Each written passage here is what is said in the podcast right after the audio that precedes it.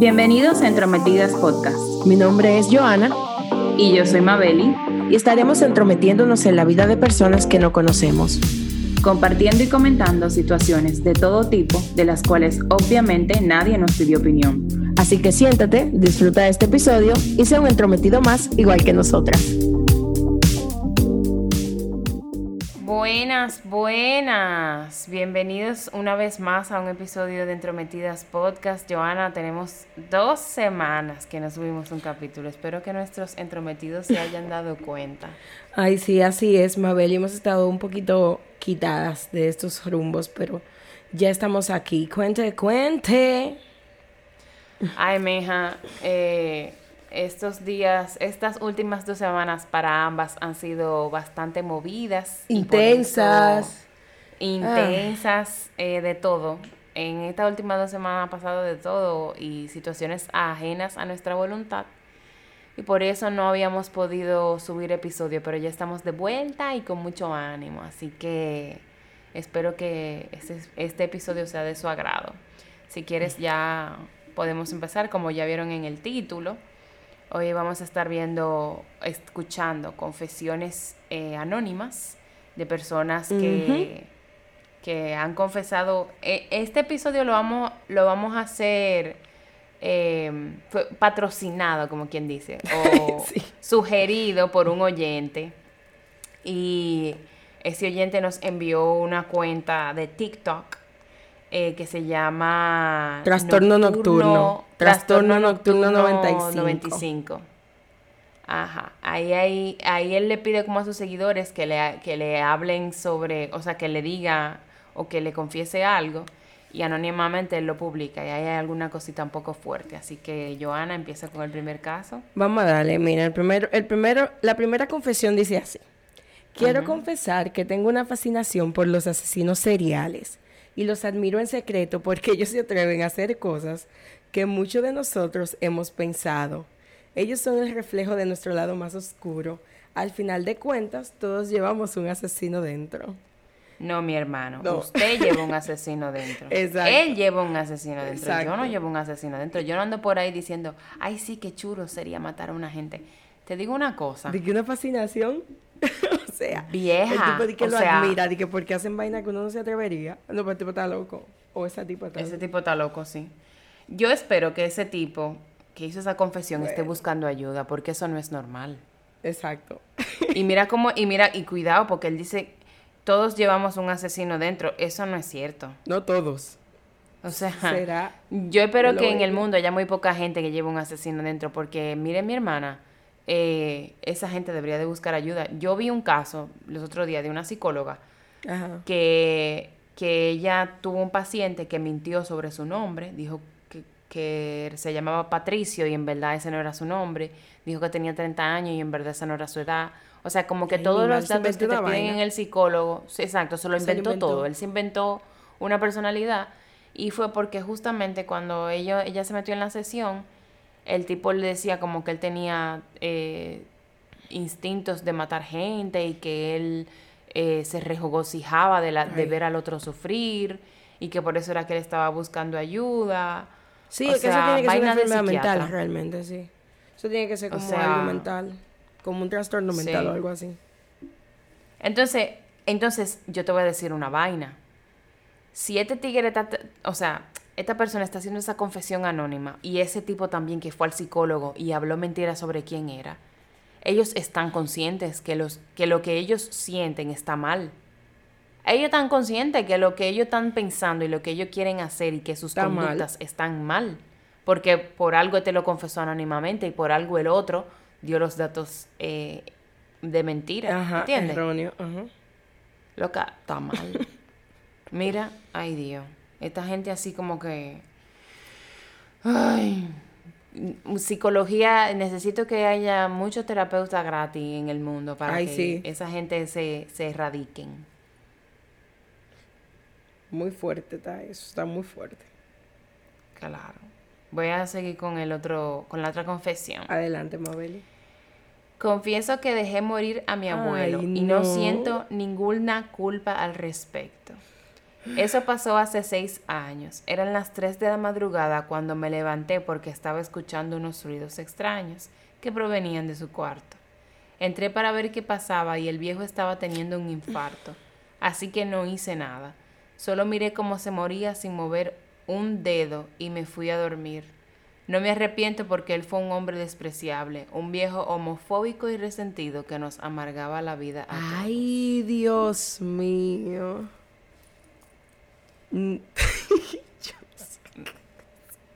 Mira. O sea, y que esa persona estaba llena de odio por dentro. Y aparentemente es gay o tiene o, o pertenece a la comunidad porque dice que era un viejo homofóbico que, que le amargaba la vida a todo el mundo. Sí, pero ay Dios, dejarlo, o sea, como que pudiendo salvarlo, como que dejándolo morir. Eso también, qué fuerte. Y no se siente mal por eso. ¿eh? No, eso me o sea, por eso te digo que una persona llena de odio, porque es que solamente el odio puede hacer eso. Que dejó morir al papá de, de una neumonía. Eh, estaba como que había un frío así horrible y el papá estaba prácticamente acostado en la cama. Era un señor mayor así y el pana abrió toda la ventana y le quitó la colcha y de todo. Y se arropó él. Y se sentó en una mecedora a ver cómo el papá se moría de una neumonía. Oye. O sea, y él así fue. No, pero ese, pero ese tigre, ese, esa persona lo mató, fue. Y después saltó. Porque, porque en este caso el viejo estaba teniendo un infarto él solo, pero en este caso la, ese muchacho o muchacha provocó esa muerte. Sí, sí, sí, pero eso fue una película que la vi reciente. El que no la ha ah, visto, véala. Eh, de Guillermo del Toro.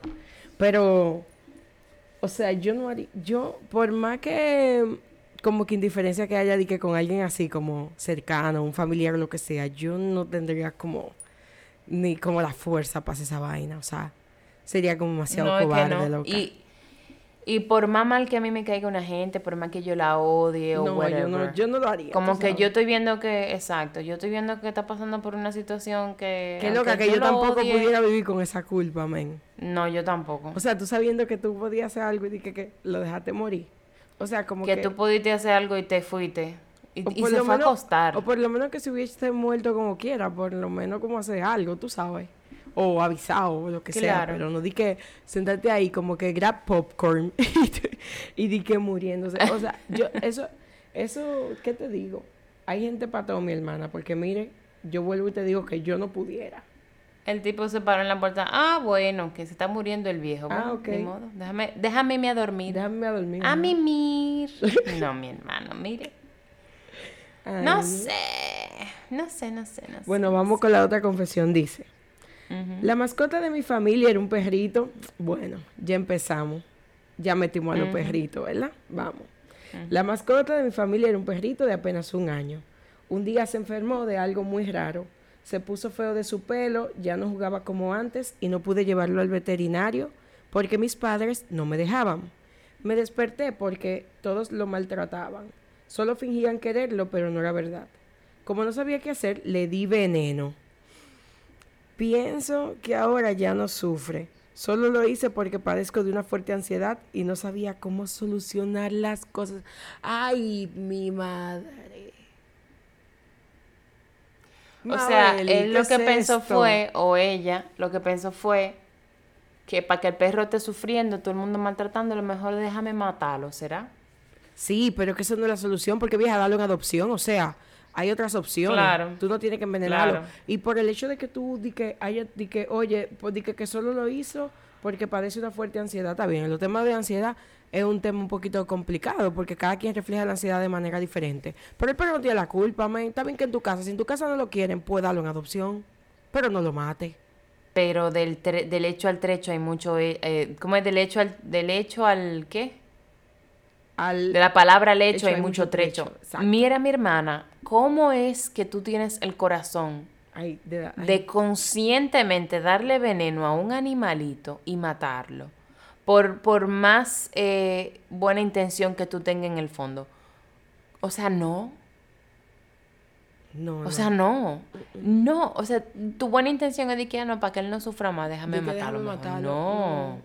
Porque te voy a decir una cosa, hay veces que cuando ya los veterinarios te dicen como que, hey, mira, tu perro hay una solución que ponerlo a dormir porque ya tiene una enfermedad terminal, no sé qué. Aquí para empezar dice que se enfermó de algo muy raro. Ni siquiera dice que era como que una enfermedad que lo iba a matar, ¿ok?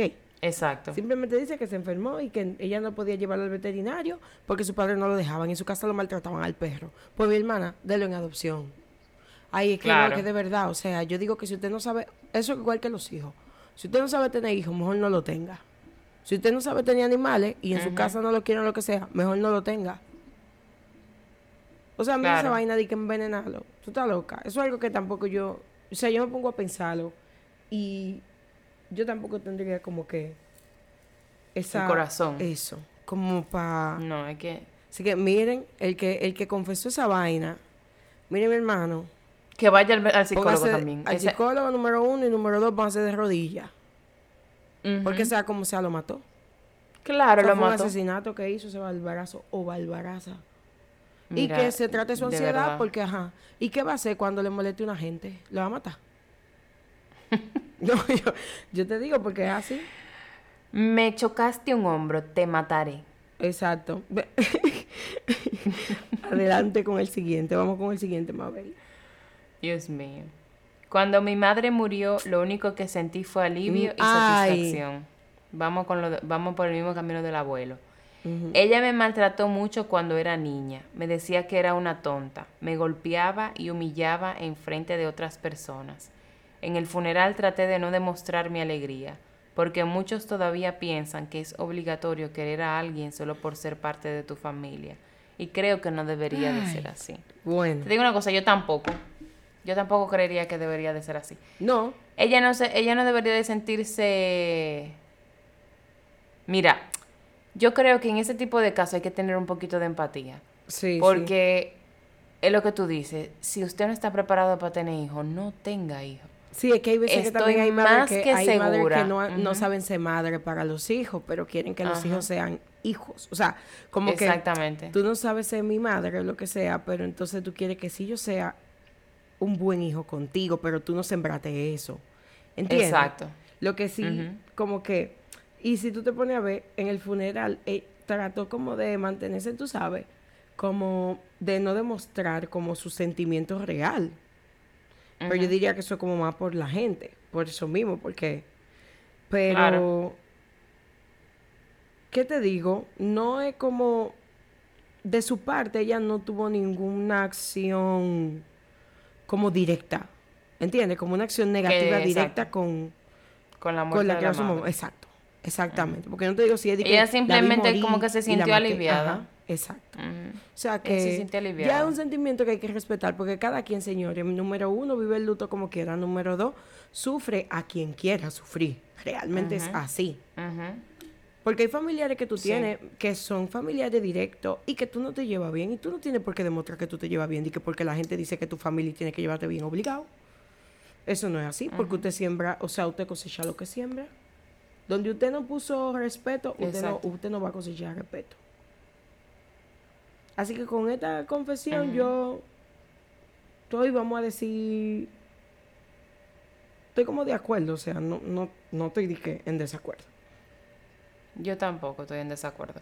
Yo lo que sí digo es que, por ejemplo, la entiendo porque cuando tú tienes una relación, una mala relación con tus padres, eso influye bastante en tu personalidad, en tu forma de ser, en tu forma de ver la vida, bla, bla, bla. Porque se supone que las personas que te traen al mundo son, son las personas que más deben de amarte. Y cuando ese no es el caso, porque tus padres son tu seguridad, son tu fuerte, son tu norte, o sea, son tu vida. Así mismo como cuando tú tienes un perrito, que para tu perrito tú eres todo, su amo, es, su, su amo lo es todo. Así mismo cuando uno tiene hijos o cuando, o cuando uno era chiquito con sus padres, lo mismo. Mm, tus, Tu lugar seguro son tus padres, padre y madre. Y, en este caso... Hay muchísimos que abandonan a los hijos y después cuando los hijos también o tan grandísimos que tan a falta que nunca recibieron como que ese abrazo de su papá o su mamá o ese consejo de su mamá y su, y su papá. Después quieren como que volver donde ellos. Y como, como se dice, como reclamarle cosas. Como de, ah, porque yo soy tu madre, tú me tienes que dar tal cosa, tú me tienes que no sé qué. Pero, ajá, cuando tú necesitas un abrazo no tú dabas. cuesta un consejo donde tú estabas. Exacto. Eso es lo que digo, eh, es más traumático cuando tú tienes un padre que no te quiere y cuando tu padre, que se supone que es el que tiene que ser tu lugar seguro, es el que te hace el bullying y es el que te maltrata y el que te, te baja la autoestima, eh, marca más duro que cuando es una persona externa, incluso ni siquiera tu hermano. O sea, si es tu hermano, te dice, bueno, fuck it, eh, vete para el carajo, porque es más fácil, o sea, es menos traumático tener una más relación con un hermano que cuando es tu padre directamente. Entonces por eso yo le entiendo un poco, porque realmente el trauma que ella tiene que tener de que su mamá siempre la maltrató y whatever, o sea, tiene que ser muy fuerte. O sea, que yo tampoco estoy en desacuerdo con ese con ese con esa confesión. Con esa confesión, exacto. Pues vamos a la siguiente, dice. Hace poco me enteré que el chico al que le hacía bullying en la primaria se quitó la vida por los traumas que le ocasioné en la infancia. Me sentí como una mierda al saber eso, porque ya he cambiado y me arrepiento mucho de todo el daño que ocasioné. Tendré que vivir con la culpa por el resto de mi vida. Señores, bueno, piensen bien en lo que ustedes le dicen al otro. O sea, yo no veo la necesidad de como... Pero es que eso, yo no entiendo, porque es que eso se da como de manera natural. Y no hay una vaina que haga más bullying que un muchachito, ¿oíste? que un carajito de colegio.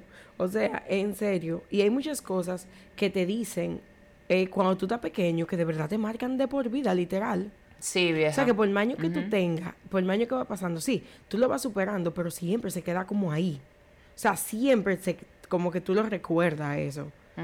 Y qué mal que por eso que él haya hecho como que en su infancia, literal, una gente como que se haya quitado la vida por eso. la vida. O sea, sí, eso tiene que ser un golpe. Viví con esa culpa.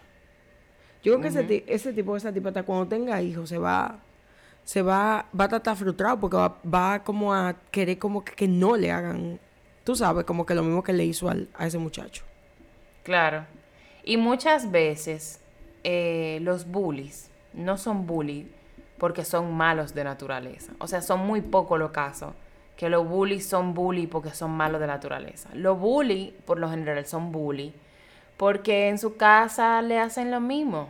Sí, o, porque, en su casa no le prestan atención. Hay alguna carencia, exacto, hay alguna carencia que viene desde el hogar que lo hace cometer esas acciones, o sea, que lo hace hacer, decir y hacer el bullying, o sea, no es, no es de que porque sí.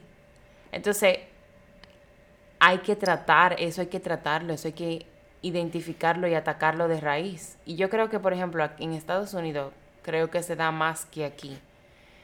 En Estados Unidos tienen psicólogo en la escuela. Agarren al carajito y, y denle terapia y, y, denle sesiones y vaina. Y vaina conductual, porque que, que nunca se dan cuenta. O sea, porque está sufriendo el bully por su lado y, y el bully le está haciendo daño y haciendo sufrir a otra persona que no tiene nada que ver con su situación. ¿Entiendes? Entonces como que ese tipo va a tener, o esa tipa va a tener que ir a psicólogo y a terapia. De por vida, probablemente. De por vida, sí, claro que sí, de por vida. Porque cargar con la culpa de la muerte de una persona, aunque no fuiste tú que lo mataste, tú sabes que tú fuiste el motivo por, el cual esa persona se mató. Está fuerte. O sea, eso tiene que ser muy fuerte. Adelante, adelante con la otra. Vamos con la otra. Sí. Em, quiero confesar que odio a mi familia con todas mis fuerzas. Desde el día en que me humillaron por no haber ido al funeral del abuelo. Me da rabia la poca empatía que tienen. Y no puedo superar el hecho de que me criticaron más a mí por no ir al funeral que a mi abuelo por haber abusado de mí. Ay, mi madre. Estoy, ya lo sabe. Estoy de acuerdo con esa persona. En el sentido yo no, yo también estoy de acuerdo. Oye, no es obligado tampoco, espérate. Y más si fue así, o sea, si fue por eso. Está bien que hay que perdonar. Vieja, ¿y cómo, ¿y, cómo yo voy a ir al funeral, por más abuelo mío que sea? De alguien que ¿Cómo yo voy a ir al funeral de una gente que me violó? Ajá. Y que probablemente te haya generado, obviamente, como un trauma. Y, ay, no. Trauma, y tú, y como que claro. no, no. O sea. Entonces la qué familia mal que la familia en vez de apoyar. Aunque es difícil, tú sabes, porque. Pero, ¿cómo va a ser que tu familia diga que apoya más? O, sea, como que te critica más por eso y te juzga más por eso. Y al momento de tú ser abusada, como que no actuaron como debían. Por el hecho de que era tu abuelo. O sea, nadie debe de abusar no, de nadie. no y tú bien. tampoco debes de estar del lado del abusador, No. por más familia que sea. Sea tu papá, sea tu hermano, sea tu abuelo, sea quien sea. Tú tienes que ponerte del lado de la víctima. Yo estoy de acuerdo con esa confesión, o sea, ¿para qué tú vas a ir al funeral de tu abusador por más abuelo tuyo que sea? La gente está muy equivocada y la gente cree que como familia es familia y que la sangre pesa más que el agua y que no sé qué y que por eso eh, no importa Sí. lo que Es eso que es, cierto. O sea, la- la familia, la familia es familia, pero si, si mi familia me está quitando mi paz, si mi familia lo que me hace es daño, mi hermana, hay que cortar lazos. Por más familia y por más sangre que uno sea. Es yo no voy a vivir infeliz, ni voy a, ni voy a vivir mi vida. eh, Y también que la sociedad te enseña eso. O sea, Ay, sí. como que te enseña que... Tú no has visto también como así como hay parejas que son pilas de infeliz y no tan juntos, pero para la sociedad tan juntos. O sea, que en verdad Sí. te duermen en cama separada, pero para la sociedad, mi amor, mira, juntitos por siempre. Ajá. De verdad, en serio. Pueden tener dentro de la casa una, Sí. vida, una vida como de divorciados, pero para la sociedad tienen una vida de casados. Sí, eso es muy fuerte. Y la gente cree que, que es fácil tú decidir que, ah, yo voy a cortar lazos con, yo voy a cortar la relación que yo tengo con mi mamá o con mi hermano, qué sé yo qué. No es fácil porque tú sabes que es de tu familia y tú quisieras tener una relación bonita y contar con ellos para siempre y que todo sea color rosa. Pero esa no es la realidad de muchas veces. Hay mucha gente tóxica y tú no eliges a la familia. O sea, tú naciste No, en una familia y eso es lo que y te esa toca. es la que te toca. Así es. Y esa es la que te toca. Entonces, en este caso me da mucha pena por esa persona que el abuelo la, la abusó o lo abusó. Y la familia no le mostró apoyo. Exacto. Porque eso está bien feo. Vamos a seguir, vamos a seguir. Dice. Oye, oye, esta, dice, cuando mi hijo tenía 17 años, me contó que su novia estaba embarazada. Yo fingí alegría al recibir la noticia, pero cada vez que su novia venía a la casa, le daba pósters con veneno para que perdiera el bebé. Todos pensaron que fue un aborto espontáneo. Ahora tiene 23 y ambos acaban de terminar su carrera de ingeniería civil. Aunque cueste creerlo, no me arrepiento de nada porque lo hice por su bien. Eso está muy mal. Claro que está muy mal. Porque ella está tomando Ella tomó una decisión que no le atribuí, que no- exactamente, que no, le no le correspondía a ella. Exacto. Y de manera, o sea, y todo como de manera hasta engañosa. O sea, yo no sé cómo esa madre lo dice así como... Tú sabes, porque, a ver, cada quien decide qué hacer con su cuerpo, ¿verdad? Y si esa joven, si ella quería tenerlo, independientemente de que le costara una lucha o lo que sea. O sea, Exacto. tú- Aunque le no costara su sabe. carrera. Ajá, pero no se sabe si esa muchacha cuando vio que abortó de manera espontánea, hasta se sintió mal. Eso no se sabe. O sea, ella hizo algo donde ella no debería de tener ningún tipo de participación, por más menor de edad que sean. Ella no. O sea, sí, es responsable como madre tutora del, del muchacho, pero eso no a ella no le da potestad para decidir sobre el cuerpo de otra persona y lo que va, lo que quiere hacer con, con su Exactamente. con su vida o su embarazo, o sea, Yo lo que digo es que ella estaba tan... Porque obviamente cuando... Yo no soy madre, no ni pero yo tengo tampoco. sobrinos, por ejemplo. Exacto. Y mis sobrinos, eh, obviamente tú ves la crianza que... Uno ve la crianza que mis hermanos le dan. Y, por ejemplo, eh, es... Conmigo pasó, pa- eso pasa con todo el que tiene un padre responsable. Los padres toman decisiones por los hijos en, en busca de su bienestar.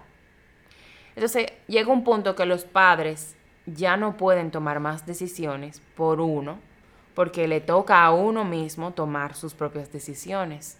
En ese caso yo siento que hay muchos padres que no saben marcar esa línea entre, Exacto. ok, ya esta Entre persona es hasta aquí yo adulta. decido por ti o hasta aquí tú empiezas a decidir por Ajá, ajá, exactamente. Hasta, o sea, y, y muchas veces esa línea no es una línea como bien marcada, sino que como con el paso del tiempo o o qué sé yo, y ni siquiera es cuando uno llega a la mayoría de edad, porque ya desde que uno tiene 15, 16 años. Uno como que empieza a analizar cosas Claro, ya uno es consciente de lo que uno está haciendo. Y yo te voy a decir una vaina, si el, si el carajito con 17 años era, era lo suficiente grandecito como para estar teniendo relaciones, Sin es lo suficientemente cuidarse, grandecito para decidir, claro, si quiere o no quiere tener al bebé. O sea, eso no era decisión de la de vieja, acuerdo. de la mamá.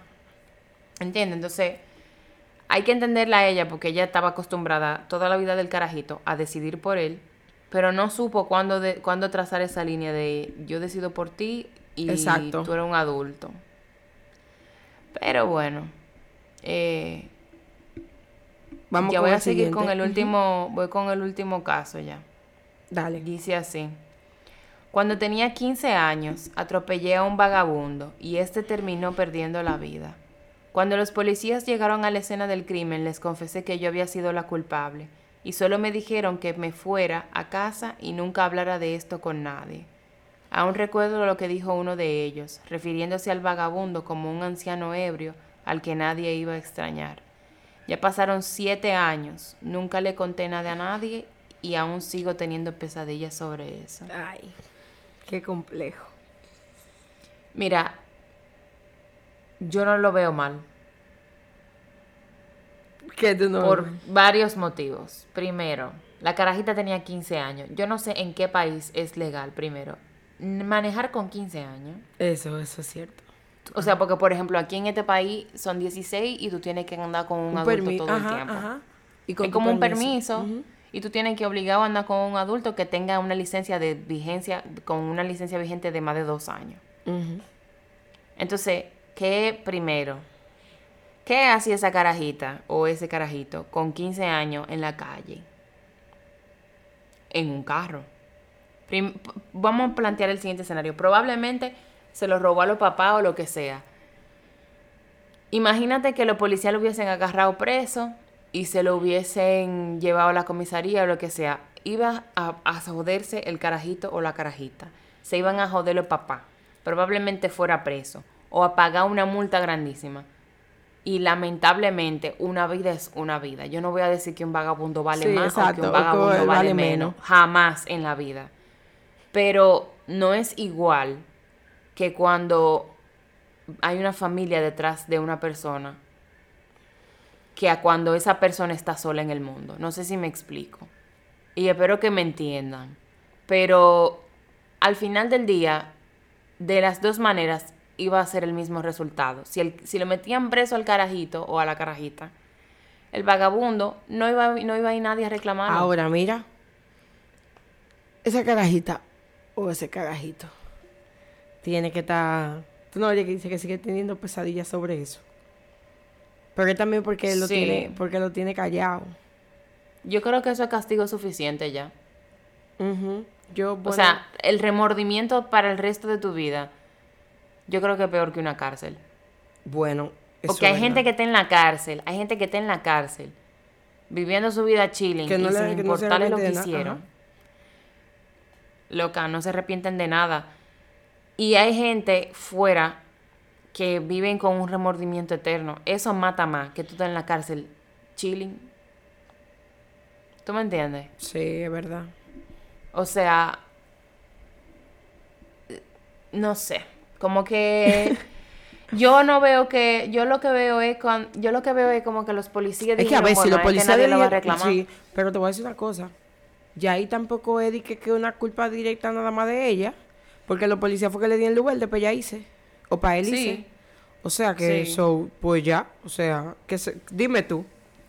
Y te digo una cosa, probablemente los policías están hartos de ver ese tipo de situaciones, como que fue un accidente. Sí, sí. Porque también te voy a decir una cosa, los vagabundos, por lo general, es lo que dice, o andan borrachos o andan drogados. Y se meten en la calle y si tú no tienes cuidado te lo lleva. Y obviamente no fue que fue de, no fue que fue adrede, o sea, no fue de maldad, Fue un fue un accidente. accidente. ¿Entiendes? Que ahí son dos situaciones también diferentes. La única diferencia te estoy diciendo, o sea, si la hubiesen metido presa o la hubiesen dejado libre, el resultado con el vagabundo iba a ser lo mismo. La policía se lo hubiese tenido que llevar, lo llevan a un hospital, o lo entierran o lo creman en alguna vaina del gobierno, del estado, lo que sea. porque nadie lo iba a reclamar como quiera. ¿Entiendes? Sí, totalmente. entonces, eh, no sé, como que eso yo no lo veo tan mal. No, y, y realmente una vida es una vida, o sea, uno no puede decidir que ah, no, porque un vagabundo, su vida vale menos. No, claro que no. Pero eh, yo no creo que esa muchacha o ese muchacho debía de desgraciarse su vida eh, por un error. Es que ya los policías... Y que cuando viene a ver fue culpa del vagabundo, porque si lo, si lo chocó, no era porque el vagabundo estaba acostado en una acera, ¿eh? Era porque el vagabundo andaba en el medio de la calle. Sí, que eso pasa mucho, ¿eh? Que si tú no reaccionas rápido, lo que sea, te lo lleva.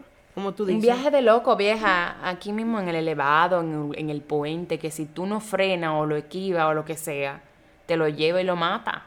Y qué pena que, que los gobiernos, o sea, a nivel general, a nivel internacional, como que pueden haber casas así, pero es que no terminan como de como de albergar a todos, ¿entiendes? Como de, de hacer como esa, como que de ubicarlo y llevárselo. Y hay muchísimos países que tienen casas, pero no, al final, como que no están todos. O sea, o, o llega un momento donde se deja de, de ese tema aparte, como de, de buscarle como que asilo y eso. La mayoría de esos vagabundos son, es lo que te digo, drogadictos, alcohólicos. Y gente que por sus adicciones no pueden ser humanos funcionales, que trabajen y que se mantengan y cosas. Y lo único que recurren es a vivir en la calle y a vivir de la limosna. Entonces, obviamente, vuelvo y repito, no es que su vida vale menos por ser un vagabundo, pero si esa persona está en esas condiciones por sus propias decisiones, ¿qué uno puede hacer? ¿Entiendes? Así es. Bueno. Pero nada. Señores, espero que les haya gustado mucho este episodio. No nos volveremos a perder tanto. Se lo vamos a prometer. Vamos a tratar de no, de no perdernos así otra vez. Queden pendientes a cuando saquemos nuestros próximos episodios.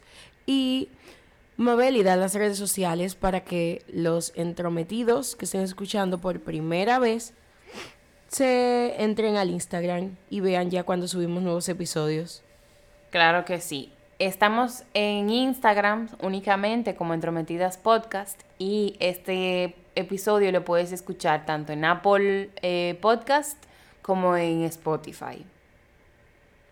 Nada, señores, eh, que la pasen súper bien en este inicio de semana. Y recuerden que fuimos Mabeli y Joana en otro episodio más de Entrometidas Podcast. Chao. Chao.